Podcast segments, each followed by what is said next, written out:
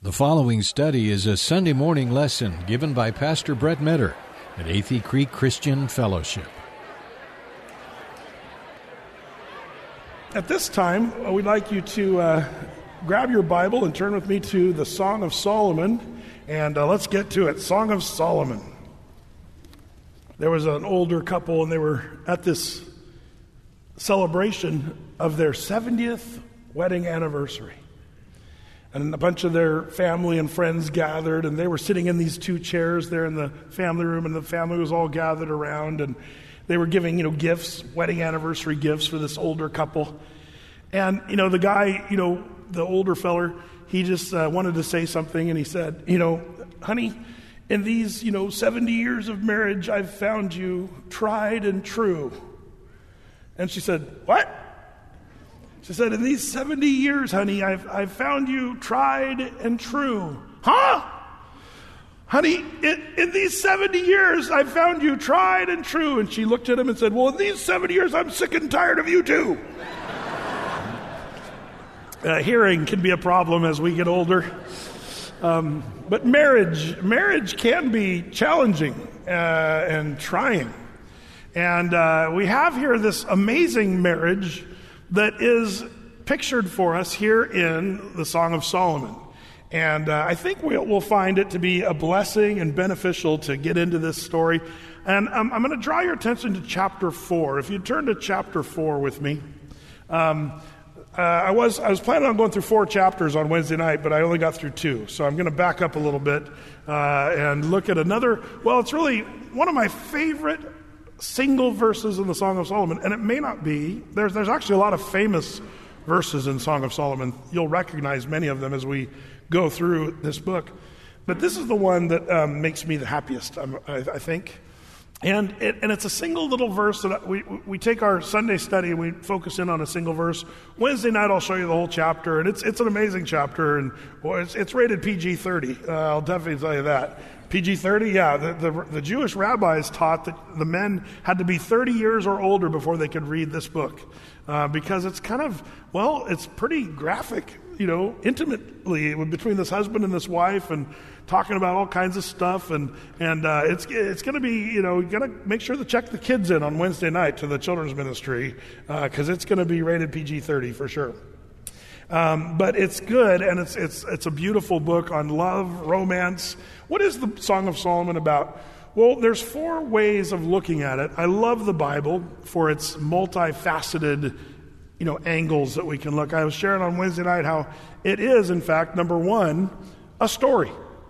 It's just a beautiful love story. It's actually, you might even call it better than a story, you might call it an opera because it is a song and it's sort of worked out like an opera. We have the, you know, the uh, shepherd king who's Solomon, who the, the story kind of goes like this, where the, the king kind of sneaks out of his kingliness, puts on some shepherd clothes, and goes out among the normal people and just kind of hangs out.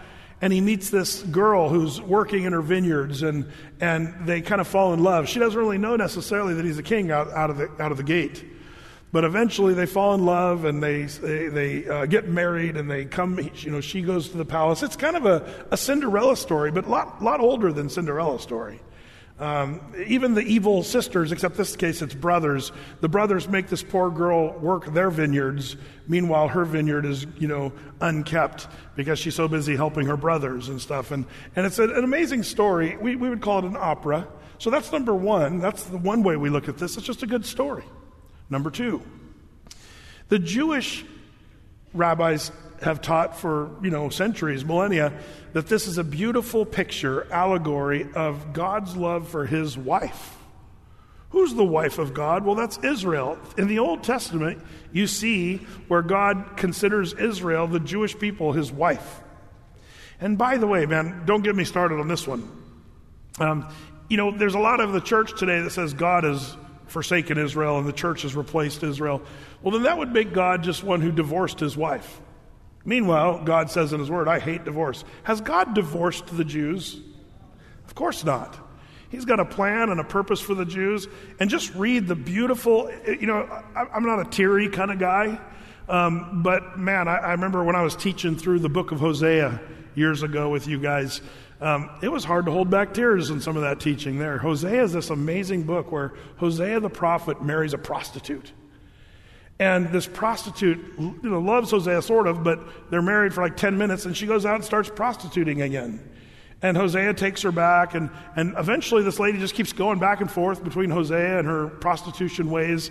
But eventually she gets kind of old and washed up. She's no longer attractive, and, and, um, and instead of being you know, sold as a prostitute, she's up on the slave market, ready to be sold as an old, haggardly slave. And Hosea comes and bids on his own wife to take her back um, because he loves her. Um, that's, that's a picture. This amazing book of Hosea is a picture of God. Even though the Jews, sort of, if you would, prostituted themselves with Baal and Ashtaroth and all these gods and goddesses, God says, I'm still going to take you back. Over and over and over again. It's really quite powerful, showing the love of God and his patience, his long suffering toward us. But all that said, the Lord looks at Israel as the wife of God. And so the Jews look at this book as an allegory, which I think it is. That's an accurate way of looking at it. That's layer number two. So, layer number one, it's an opera story. Layer number two, it's an allegory for the Jews. But the Bible, I love it. It's more than just two layers. It, in this case, maybe more, more than four, who knows. But the third layer is it's a beautiful allegory for Jesus Christ and his church in the New Testament. We, as a New Testament believer, we can look back into the book of Song of Solomon and we see pictures for us. You see, while Israel is the wife of God, in the New Testament, we're called the bride of Christ. Now, we're not married necessarily, we're espoused, if you would, in biblical terms to Christ when we become believers. But there's coming a day where there's the marriage feast of the Lamb, when the wedding really kicks off. And, uh, and then we are going to be uh, sort of, in that sense, married in that picture example uh, to God, um, even as the Jews are. Um, but that's, that's yet to happen. Uh, I believe that's going to happen after the rapture of the church, when after the second coming of Christ, uh, and then the marriage feast of the Lamb. But that's a whole other discussion. So you've got this beautiful picture of Christ's love for the church, and that's what the New Testament says. We are the bride of Christ, the church of Jesus Christ. And he's the bridegroom. So we see that analogy as well, and that's one we tend to focus on. But there is a fourth and final layer that we could look at uh, in this book, and that is a manual on marriage. We see this love, and it's sort of this perfect love between this, this king shepherd, shepherd king, um, the way that he loves what is called his beloved. Um, this, this woman who's, um, she sees flaws in herself, but he doesn't. He sees her in perfection, just total perfect, and, and he loves her with a perfect kind of love. And we're going to read all about that on Wednesday night. And that's where we really get to the single verse that I love. Um, and uh, there's so much here that I like talking about. It's, it's just a little verse. It's chapter 4, Song of Solomon, verse 7. It says there in 4 7, Thou art all fair, my love there is no spot in thee. Thou art all fair, my love. There is no spot in thee. Who's saying this? This is the, the, the shepherd king. This is Solomon, if you would, speaking to his love. Now, um, some of you might say, well, which love is it? He had 700 wives, 300 concubines. Who's he talking to? Well, that's, a, that's an interesting question. We talked about the Shulamite woman on Wednesday night, and, um, and uh, there's kind of an interesting debate among scholars about who is this woman that Solomon's writing about. But could it be, uh, even though God never intended for kings to have more than one wife, that was just the stubbornness of kings doing things that God didn't want them to do. Remember in Deuteronomy 17, it says, When your king goes into the land, make sure he doesn't multiply wives to himself. And that's exactly what Solomon did. That was a sinful condition.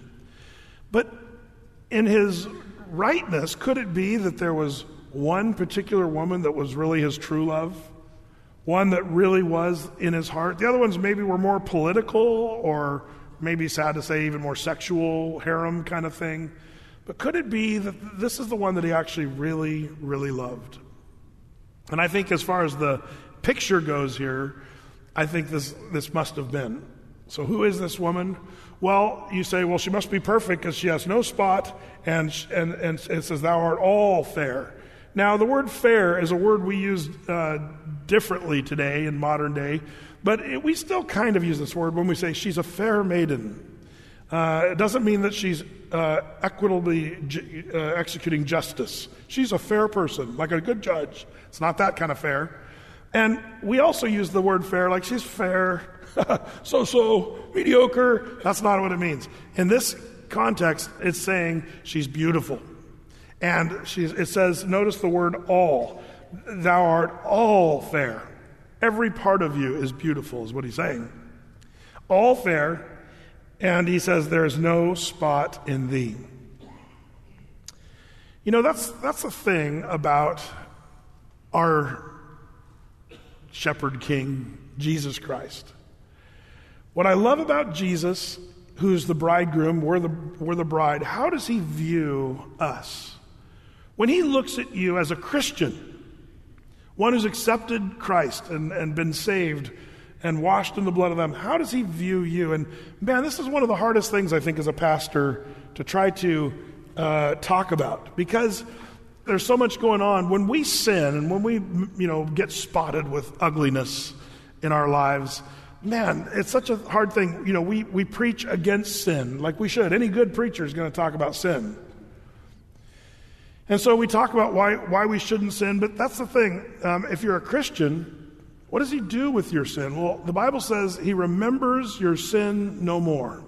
He puts your sin as far as the east is from the west. The scriptures declare that he blots your sins out. They're, you know, they're like a record kept of sin, but it's blotted out when you're a believer in Christ.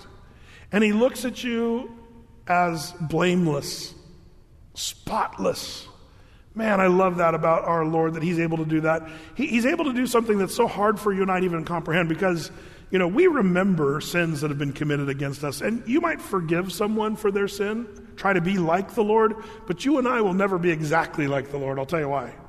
Because you might forgive them, but it's going to be real hard for you to forget what they did. God has this ability to erase the hard drive and just totally remember your sins no more. And so that when he looks at you as the bride of Christ, he sees you as spotless. Man, I love that about our Lord. I love that. This is one of my favorite topics. You know, um, forgiveness is such a, a huge thing. That's the only reason you and I can even sit in church on a Sunday morning like this, is because we're forgiven. You know, and if you're not a believer, if you're not a Christian, if you've yet to confess your faith in Christ and accept the work of the cross, then, then there's this thing that happens that you, you've got this guilty conscience and you know that you're a sinner and you're wondering if God's mad at you and if he's going to judge you someday and people debate heaven and hell. Am I going to go to heaven? Am I going to go to hell? And and and this whole uh, consternation that happens really because we're sinners. But when we realize who we are in Christ now this idea of perfection that's the way he views her all beautiful, without spot. You know, this idea of perfection is interesting. In the Bible, the, the Bible sort of teaches uh, us a lot about perfection. Um, does it make you nervous when you come across scriptures like there where it says, Be ye perfect, for I, the Lord, am perfect? Does that make you a little nervous? Like, man, uh, perfection's cool, but I'm not that. Uh, what, what, does perfection mean to you and me? Well, there's three kinds of perfection that I see mostly in the Bible that I want to talk about. First of all, there's, there's progressive perfection. You and I, we're sort of a work in progress, aren't we? We, we, uh, we got work to do. Um, none of us are there. See, that's the thing when the secularist says, You Christians think you're perfect. Well, we are perfect, but in a different sense. But we also would admit we're very far from per- perfect practically. Um, but we, we like to kind of talk about this idea of, um, you know, perfection as something that we're, we're a work in progress, you know. Um, Philippians chapter 3 says, Let us therefore, as many as be, perfect and be thus minded. Like, this is a huge challenge, you know, that we're supposed to be, um, you know, profess- per- uh, perfect. You know, in Second Corinthians, by the way, um, uh, it talks about this kind of progressive, uh, you know, perfection. And in 2 Corinthians 7, listen to this. It says in verse 1 Having therefore these promises, dearly beloved, let us all cleanse ourselves from all the filthiness of the flesh and of uh, and spirit, perfecting work in progress, holiness in the fear of God. It says that we, we are going to perfect ourselves or cleanse ourselves uh, in, in total you know, perfection. That's the goal. So that's the practical truth. You and I are progressively um, a work in progress, progressive perfection. Okay, you guys with me on that one? That's number one. But number two is positional perfection. What's that? The preposition, you know, in Christ Jesus. You are robed in righteousness. And this is where you uh, and I can sort of join Mary Poppins, practically perfect in every way. Isn't that what she said? Something like that? Um, you, you know, you kind of laugh at that because humans can't do that. We can't do that, be practically perfect in every way, unless you're in Christ Jesus. It's that, it's that thing I was talking about just now that, that Christ washes you clean and you're made perfect in Christ. Another doctrinal theme that we've talked about in the book of Romans is imputed righteousness. That's a, a, term that you should be familiar with, and we, we've done whole studies on that, even recently, about imputed righteousness. So, progressive perfection, but also positional uh, you know, perfection. By the way, you can jot this down in your notes if you want, but in Colossians chapter 2, um, verse 10 reminds me of this. It says, And you are complete. And the word complete there is also perfect in the Greek. It says, And, and you are complete in him which is the head of all principality and power. Um, I love that you, there's a perfection that comes from just being in Christ Jesus. Um, but that, that idea of positional perfection um, is so important. So, positionally perfect, progressively perfect, and then lastly, promised perfection. Someday, when we stand before the Lord, uh, it'll be both positional and the fulfillment of us working toward perfection. When we get to heaven, He will, it says, when we see Him, we will what? Be like Him. Old things are passed away, all things will become new. There'll be no more sorrow, no crying. Um, Daniel talks about in the millennial kingdom there's going to be an end of iniquity, an end of sins. Um, there's going to be a practical, promised perfection that's coming. So, this is all kind of important as a Christian for you to know these things. Um, that good news, when Christ looks at you as a believer, he says, You're perfect right now, positionally. You and I look at each other and go, hmm, Man, you ain't perfect. Progressively, you're working that way. We're, we're hopefully moving toward perfection in a progressive way. And that's, that's what true Christians do, by the way. That's where James and, and Paul talk about this. You know, Paul says, You're saved by grace through faith, not of your works. Well, then what's James mean when he says, you know, faith without works is dead? See, here's the thing. If you're saved by God's grace and you're a work in progress, one of the things that, that'll happen is you'll start to move toward perfection. It'll be a slow process, but you'll see good works start to happen in your life if you're saved. That's part of the deal. It's not you're saved by your works, it's just when you're saved, works will accompany true salvation. Are you guys with me on that? That's an important thing to know. There's people that are greatly confused on faith and works and which one gets you to heaven. Um, the one that gets you to heaven is faith. Saved by grace through faith. That's what it says. Read Ephesians chapter 2. It's a clear, no, no debate about it. And yet, one of the fruits of being saved is, is works. So, all that said, that's a lot of words about perfection, but see, this is the way in the Song of Solomon this shepherd king looks at his beautiful girl and he says, You are without spot. Now, what's funny is as you read the Song of Solomon, there's several places where she says, Oh, yes, I am spotted. I've got problems, I've got issues. We even looked at one last week. You remember when she was talking about how her, her skin had been tanned, which we're all like, cool. Uh, saves you money at the tanning, new, you know, fake and bake kind of place. Um, saves you from cancer, you know, maybe. Uh, but that's, that's not the thing. In Bible times, if you had tanned skin, that was not something that they deemed as beautiful as we do today. They thought that was something that meant you were probably a servant or a slave, and it wasn't something that was esteemed as attractive, is to have it. She says, Oh man, I know I'm, I'm comely, beautiful, but my skin is dark, she says, from being in the sun, tending my brother's vineyards. And, and she says things like that in the Song of Solomon, but what does he think of her? He says, You are perfect, without spot.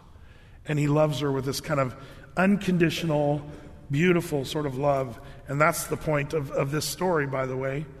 Um, so, all this to say, this, this kind of love, which sees imperfection, total, just perfect bride, that's something we don't even see in this world. In fact, there's no such thing as, as what we would call doctrinally justification in the normal world. What is justification? Paul talks about it in Romans. It's just as if you'd never sinned at all. When, when God looks at you and says you're, you know, without spot, it means that he, he doesn't even know. It's like he forgot all the sin and you're justified, just as if you'd never sinned. This idea of justification, you don't see any model of it in the scripture, or I should say, in this world. Only see it in the scriptures from the Lord. Nothing like that outside of the Lord's mercy. Now, one of the things about this, which is a great thing, is you and I, as the bride of Christ, how do we know we're, we're going to be presented before God spotless? Well, the Bible says that. In fact, jot this down in your notes if you're a note taker. But in Ephesians 5 25, it says, Husbands, love your wives. Listen, even as Christ also loved the church and gave himself for it.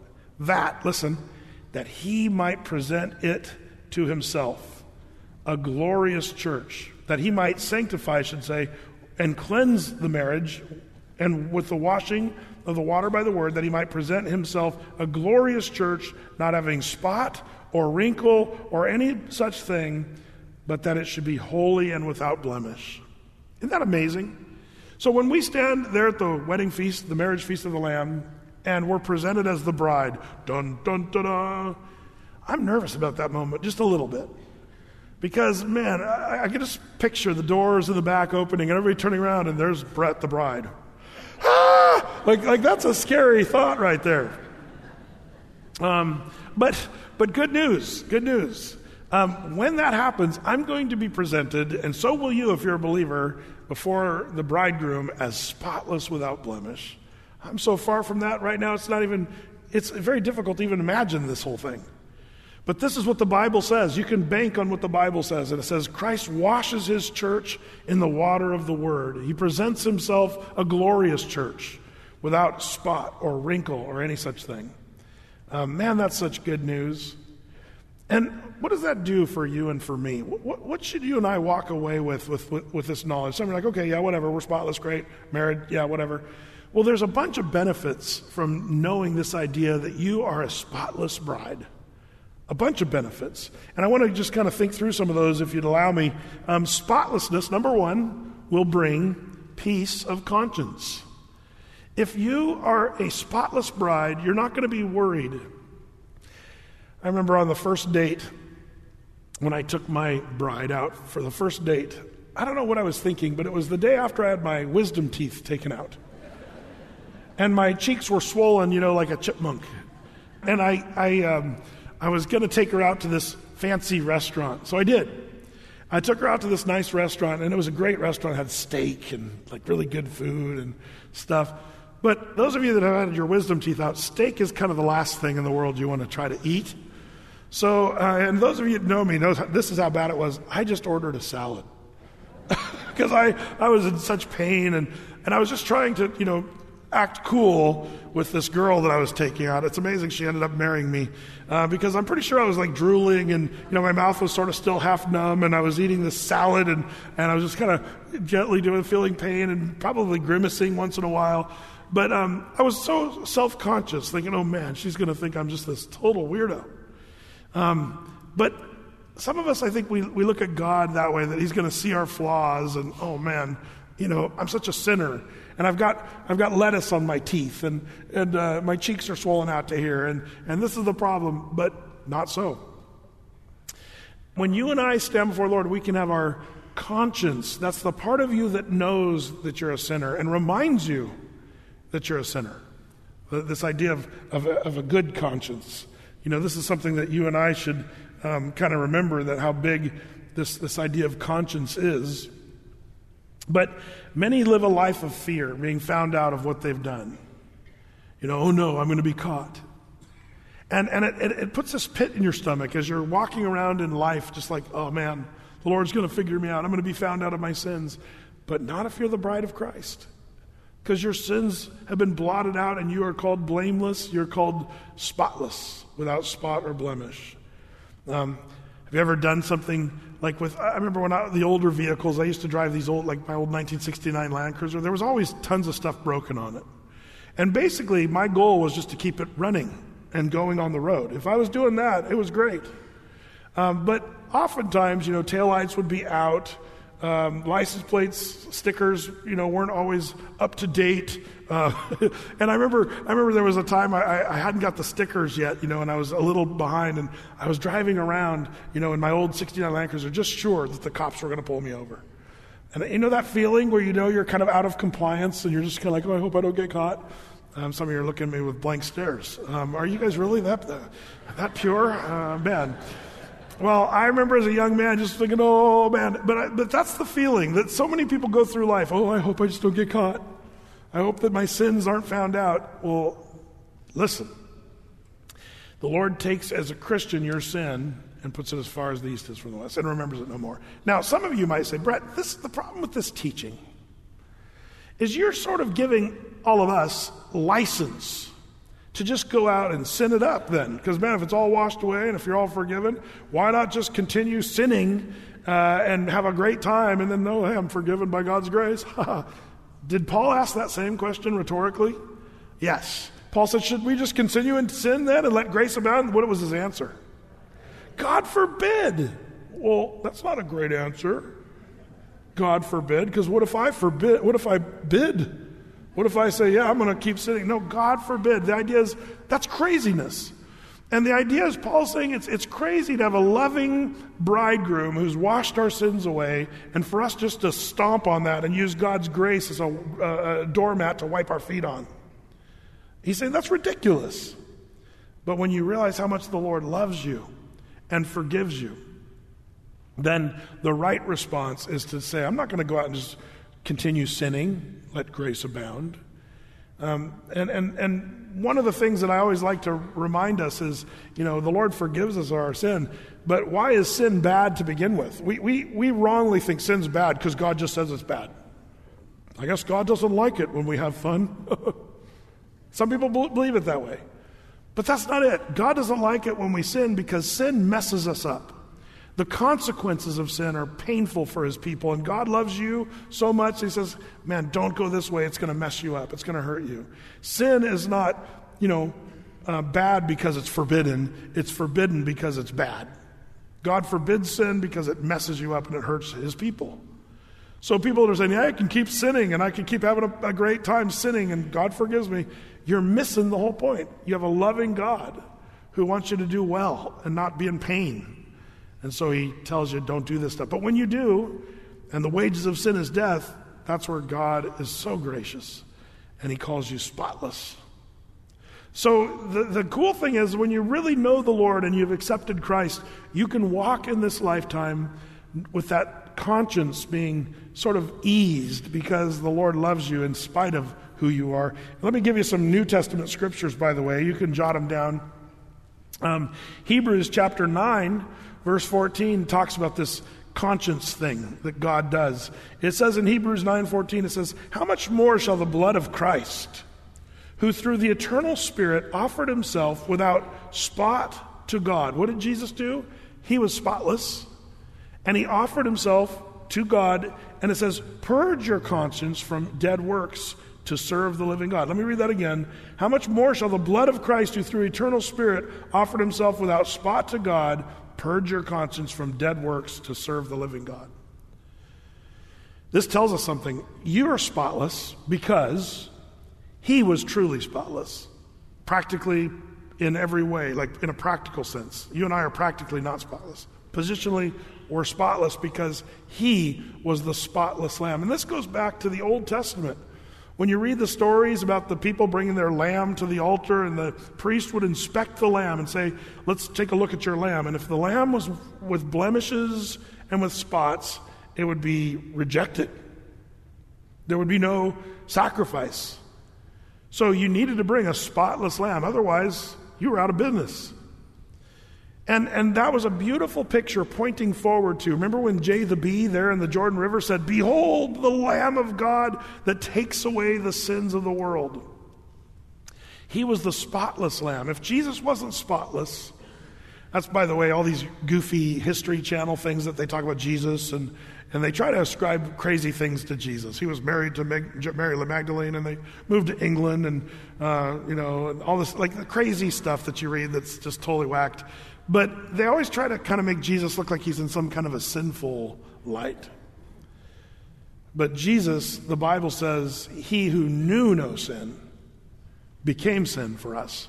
That is, he took upon himself the pure, spotless lamb, took all the spots and sinfulness of us and put it upon himself. That's why it stuck.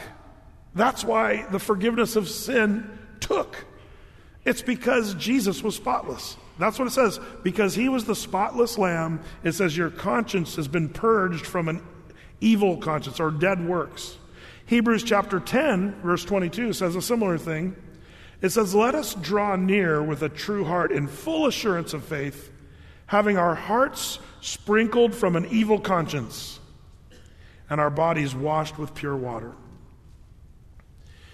If you have an evil conscience and you're walking around feeling like, oh man, I'm a bummed out sinner. Well, that might be practically you're still struggling with sin, trying not to sin, and you fail at times. But positionally in Christ, your heart can be sprinkled from an evil conscience. You can rejoice that you're forgiven and that you're blameless. Uh, 1 Peter chapter 3, verse 21, Peter gets on the evil conscience sprinkled bandwagon when he says in 1 Peter 3.21, he says, um, speaking of you know the flood of Noah, which is a like figure whereunto even baptism, water baptism, doth also now save us, not the putting away of the filth of the flesh, but the answer of a good conscience toward God by the resurrection of Jesus Christ. The Lord wants you to have a sprinkled conscience. Now, this is going to, I'm going to get really weird on this one. Are you guys ready for this? Um, and people don't like this when I talk about this, but um, spanking your children. Uh, this is the psychology nobody's going to talk about because it's not politically correct. But one of the things that they have studied about kids that are spanked versus kids that are not spanked is the kids that are not spanked, there's a stack of evil conscience, if you could call it that, that starts to stack up in a kid's heart. And, you know, they're told, uh, now stop that, stop that, stop that. And they just keep doing it. And they know they're doing something wrong. And their little heart, well, it's wired by God to have a conscience. And one of the things that psychology has proven, when, and, and this is something they'll never tell you, but um, when a child is spanked rightly, um, and not abusively, and I've done whole sermons on that, and um, so many people do spanking wrong, and it is abusive and it's wrong.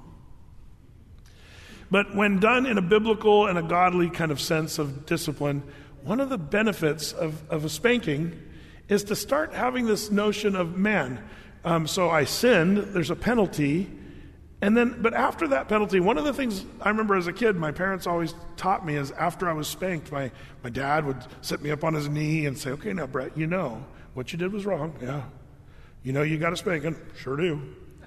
Um, but you know that, that the Lord forgives you. And, and right now, you're, you're forgiven. And, and he, expl- he would explain carefully how there's no more record of that sin. You're, you're free right now to not go sin anymore. You're free to not do stuff that's bad and contrary to God. And I remember there was something about that in just growing up with that kind of thing. I'm so glad I had parents that spanked me because I know where I would have gone. I was headed there fast. Fortunately, I had a very strong father um, who stuck to his guns on this, and, and I'm glad he did. But one of the, the, things I loved the most was after a spanking, there was this rest, restitution. There was like a restoration and a, a burden lift off my little, you know, heart or shoulders that I could say, man, I'm all good now. And see, the problem is there's some of you who were never spanked rightly and were never taught those things about, which is really a godly notion, that when a penalty is paid for, man, you, you really are free. It's a fresh start. Start over. Um, and so, some of you that were never given that, you struggle with this idea of total forgiveness uh, justification. You struggle with this idea of spotlessness and blameless and walking with that weight off your heart because you never really taught how it works. And so by the time I was old enough to know, wait, so I've got, there, there's, when, when I'm a sinner, um, there's a huge spanking coming that's going to kill you. And fortunately, instead of that happening to me, Jesus took that for me. A huge spanking, and that's what the cross was all about. Like as a kid, I understood that at a very young age.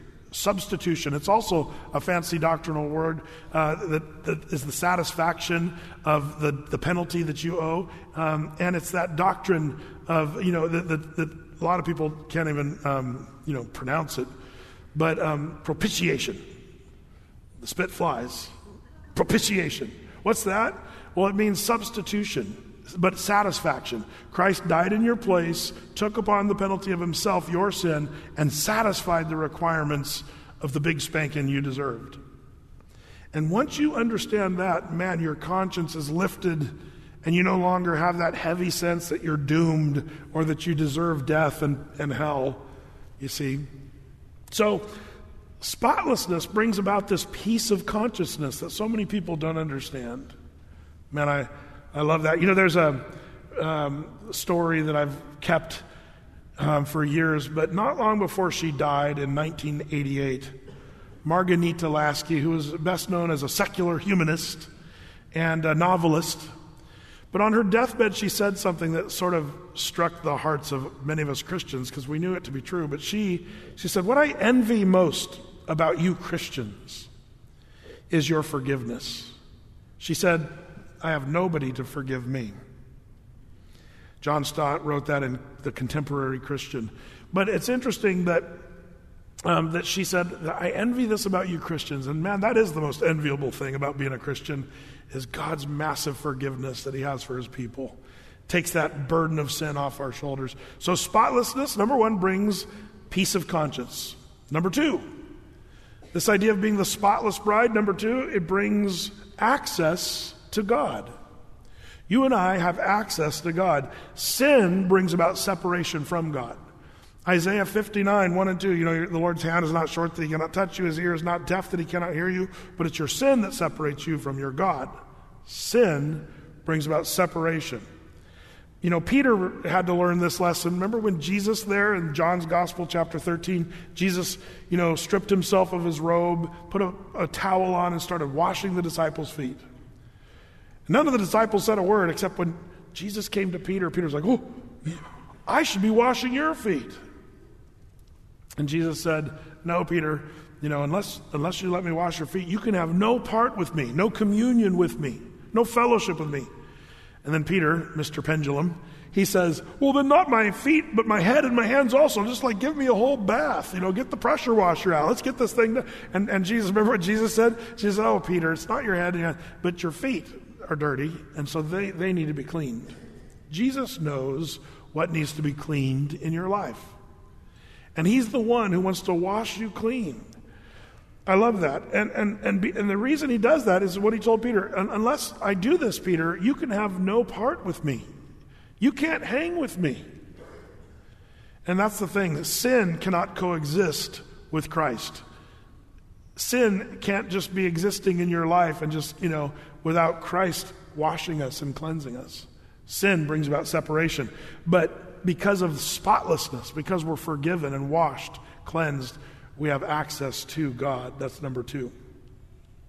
So you got spotlessness that brings peace of, peace of conscience. Uh, number two, access to God. Number three, I like this one no fear of hell.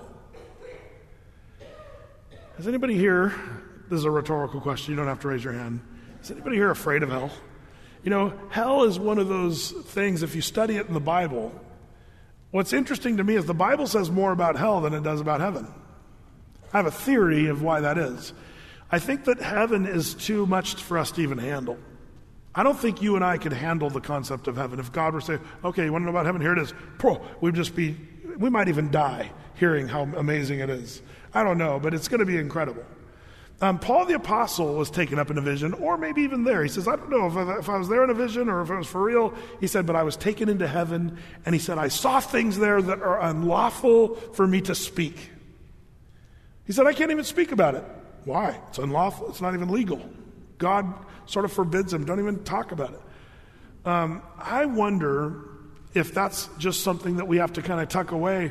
When we read these books of, of people that went to heaven and stuff like that and explain, okay, in heaven, what we're going to do is do this and that and this and that, I think we have to take that stuff and, and maybe be encouraged by it.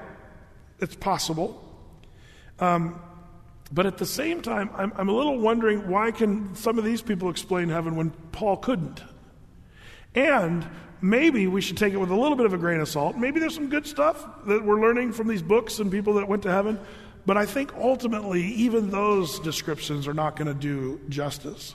By the way, one of the things I've noticed in some of those writings of people that sort of said they went to heaven, um, the ones I start to trust a little more are the ones that says, man, we, we can't even describe it. It's beyond description, but here's an attempt.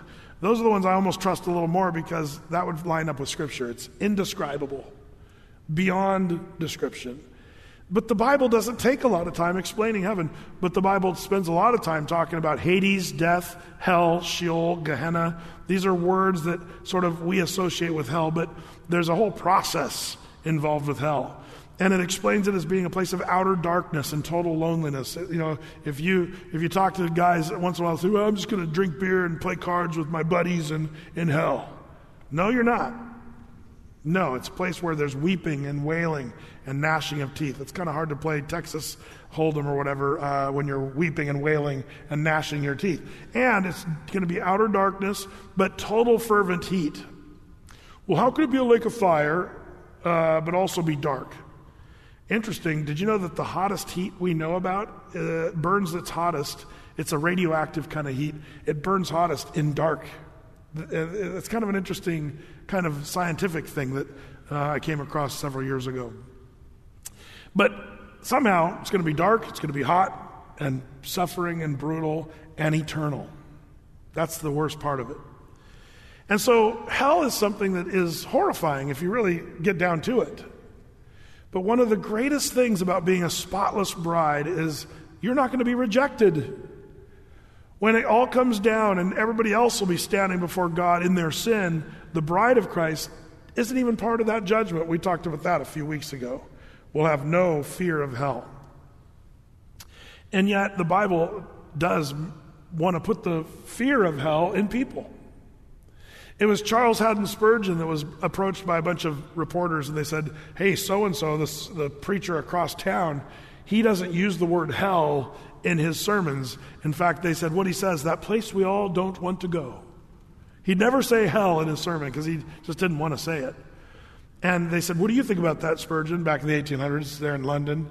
His answer, he said, That preacher should never be allowed to preach again. We, we've got to talk about hell because if hell is real, which it is, shouldn't we warn people say, Man, you don't want to go there? You should make sure that you're not part of that, that thing. What, what are you trying to say? That if I don't become a Christian and, and if I am I not a spotless bride, then I'm going to go to hell? Pretty much. That's what I'm saying. That's going to happen.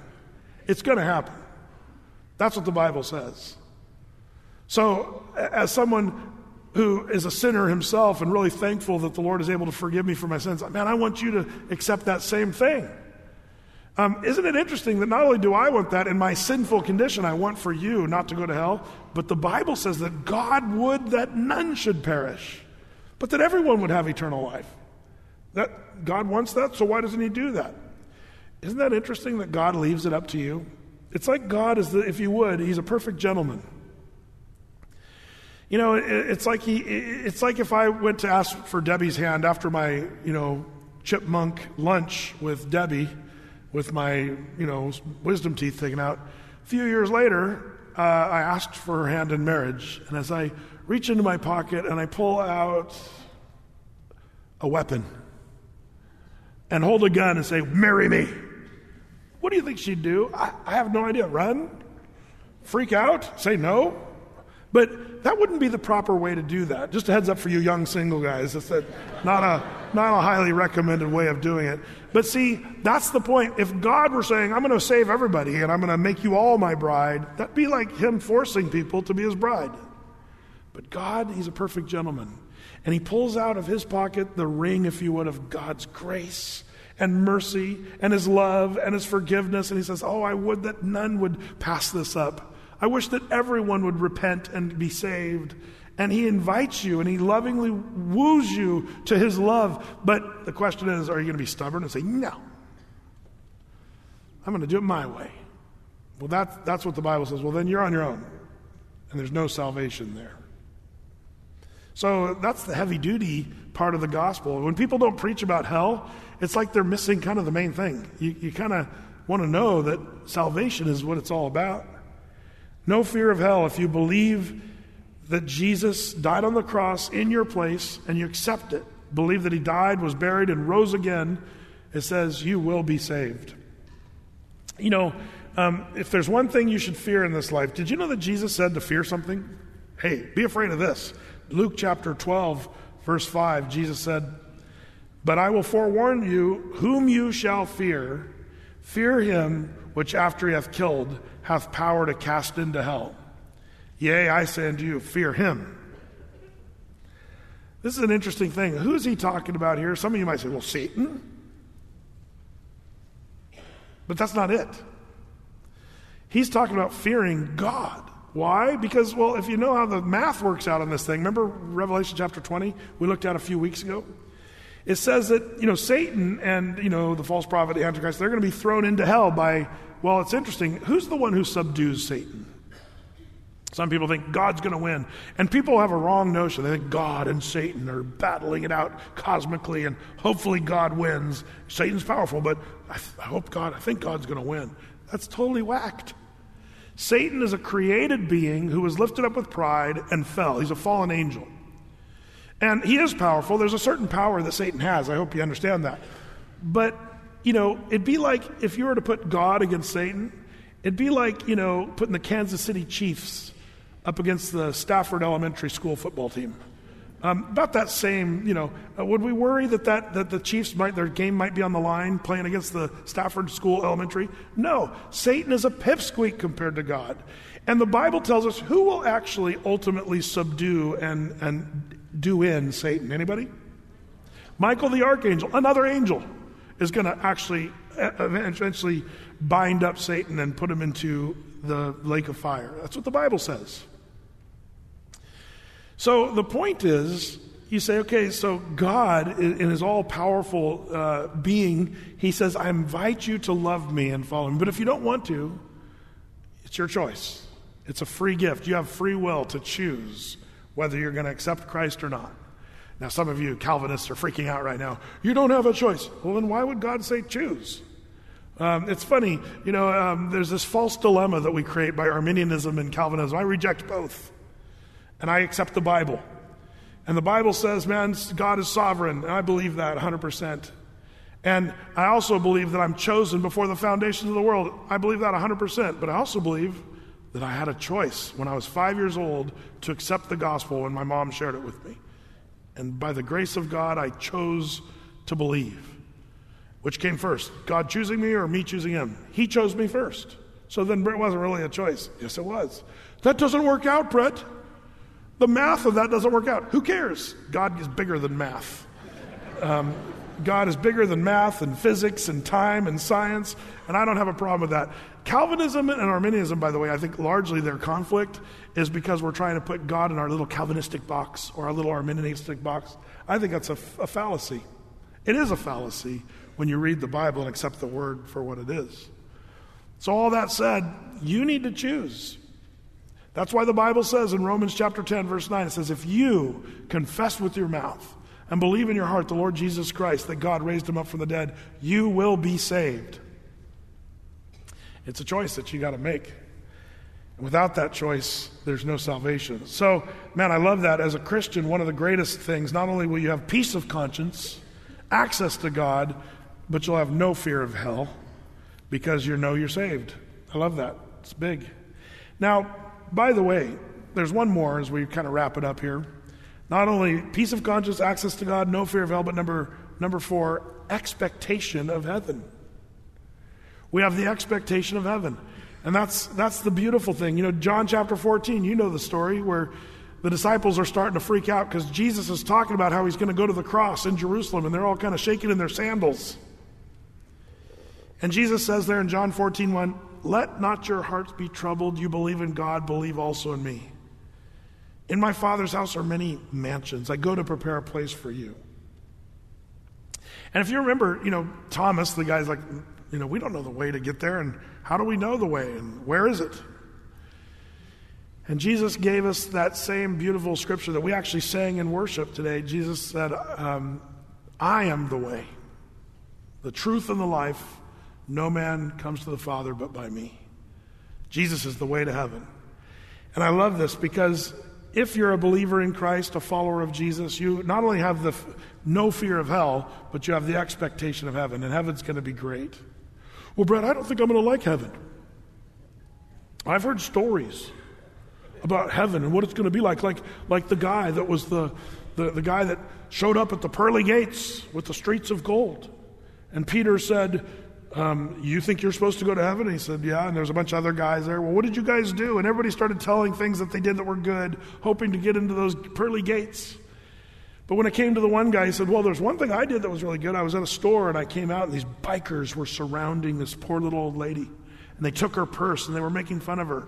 And I walked up to all those bikers and I grabbed the purse out of their hand and gave it back to the old lady and said, You guys are just a bunch of mean oafs. And Peter said, That's impressive. That is a good deed. That's good. When did that happen? How long ago? About 10 minutes. For some of you, that he, he was killed by the bikers and made it to heaven. Well, stories like that do a, a disservice to, to heaven. You know, because you think it's all about the pearly gates and the streets of gold and that you get to heaven by doing good deeds. Just a bunch of hooey. What do you mean, Brett? Well, see, you don't get to heaven by your good deeds. You get to heaven by God's grace. We've already established that. You need to be the spotless, perfect bride. That comes through Jesus.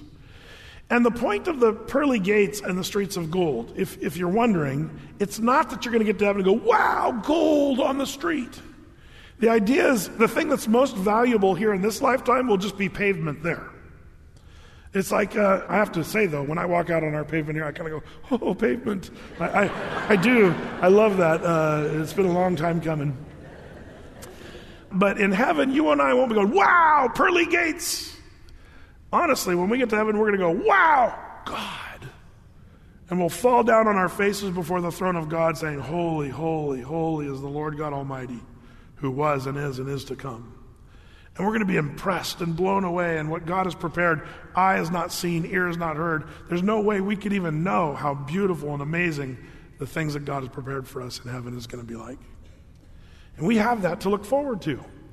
When you're depressed, remind yourself that heaven's coming. Um, I, I'm a fan of all kinds of music, but one of the kinds of music I like a lot is the Delta blues down from the South. You know, it came really from kind of a lot of the slaves down in the deep south. And one of the things that the slaves did with, with music was so amazing is their music was incredible and it was out of their suffering that it came. But one of the things you'll notice in that music was that they were constantly thinking about heaven. Sometimes I worry, you and I, we've got it so easy and we've, we've got it so nice, we don't think about heaven. In fact, some of you are like, oh, I hope heaven doesn't happen. I'm having a lot of fun right here and now. Lord, please don't come quickly because I haven't got married yet, or I'm still waiting to be an adult, or I still haven't, you know, done the things I hope to do. But that's ridiculous. Heaven is going to be so amazing. Man, it's going to be so perfect. We should all be looking forward to heaven.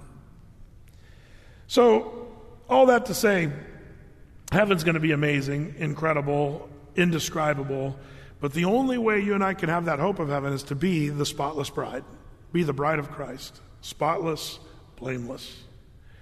And so that's the key about this idea. I love here in our text of Song of Solomon that the, the shepherd king looks at this woman who we know technically is flawed in several ways. But this guy, this king, this shepherd king, he looks at her and says, You're fair, my love. You're beautiful, and there's no spot in thee. That's the way God looks at you if you're a Christian, if you've accepted Christ. And we have the hope of heaven, peace of conscience, access to God, we don't have to worry about hell. Amen? Amen. Let's pray. Just as the Lord uh, leads you, just be praying and be thankful right now. If you're a Christian, just have an attitude and a heart of thanksgiving that you're the bride of Christ. But before we close up, I'd like to, with heads bowed, I'd love to invite anyone who's yet to be the bride. Have you accepted his proposal? The Lord loves you so much, and, he, and like it says, He would that none should perish, and that, that means you. He wants you to be saved. And if, if you haven't done that, if you haven't accepted Christ, what, what is it that makes a person a saved bride of Christ? I've already mentioned it. Romans 10, 9, and 10, I think, gives us the best description. There's other places in the Bible that talk about this, but that's my favorite. It's the one where my mom accepted the Lord when she read the Bible, um, when, when she was about to commit suicide. She read that the Bible just before. She had plans, she had it all figured out of how she was going to do it. But she read this verse about if you confess with your mouth and believe in your heart the Lord Jesus Christ, that God raised him up from the dead, it says, You will be saved. And so, as a last ditch effort, she, she said, Okay, I, I want that. And she accepted Christ. Nobody preached to her, nobody told her how to do it. She just accepted the love of Christ. And it changed her life and it changed our whole family from then on out. I wonder if you've yet to do that. If that's you, man, it's so simple because He did all the work. He did all the tough stuff. You and I, we can just accept the, the free gift of salvation by confession with the mouth, belief in the heart that Jesus died and rose again. If you've not done that, would you do it today? I'm going to pray this prayer of confession. And man, the Lord will hear you. He knows your heart. He's able to, He's God. He can tune in to you specifically right now as you just confess your faith. This is you accepting His proposal to love you, to forgive you, and to have you headed for heaven. So let's pray together. Dear Father in heaven, I believe in your Son, Jesus. I believe that he died on the cross for my sins, that he rose up from the grave, and that I'm forgiven. Help me to walk with you. Thank you for saving me. In the name of Jesus Christ, amen. We encourage you to take advantage of our media ministry by visiting us at atheycreek.com anytime. There we have all of Pastor Brett's Bible studies available as a free download.